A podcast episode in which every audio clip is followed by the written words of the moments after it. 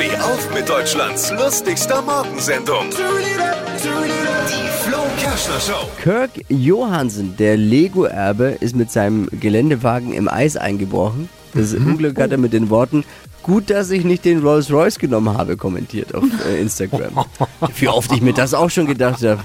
Was hat Flo heute Morgen noch so erzählt? Jetzt neu. Alle Gags der Show in einem Podcast. Podcast Flo's Gags des Tages. Klick jetzt hitradio n1.de.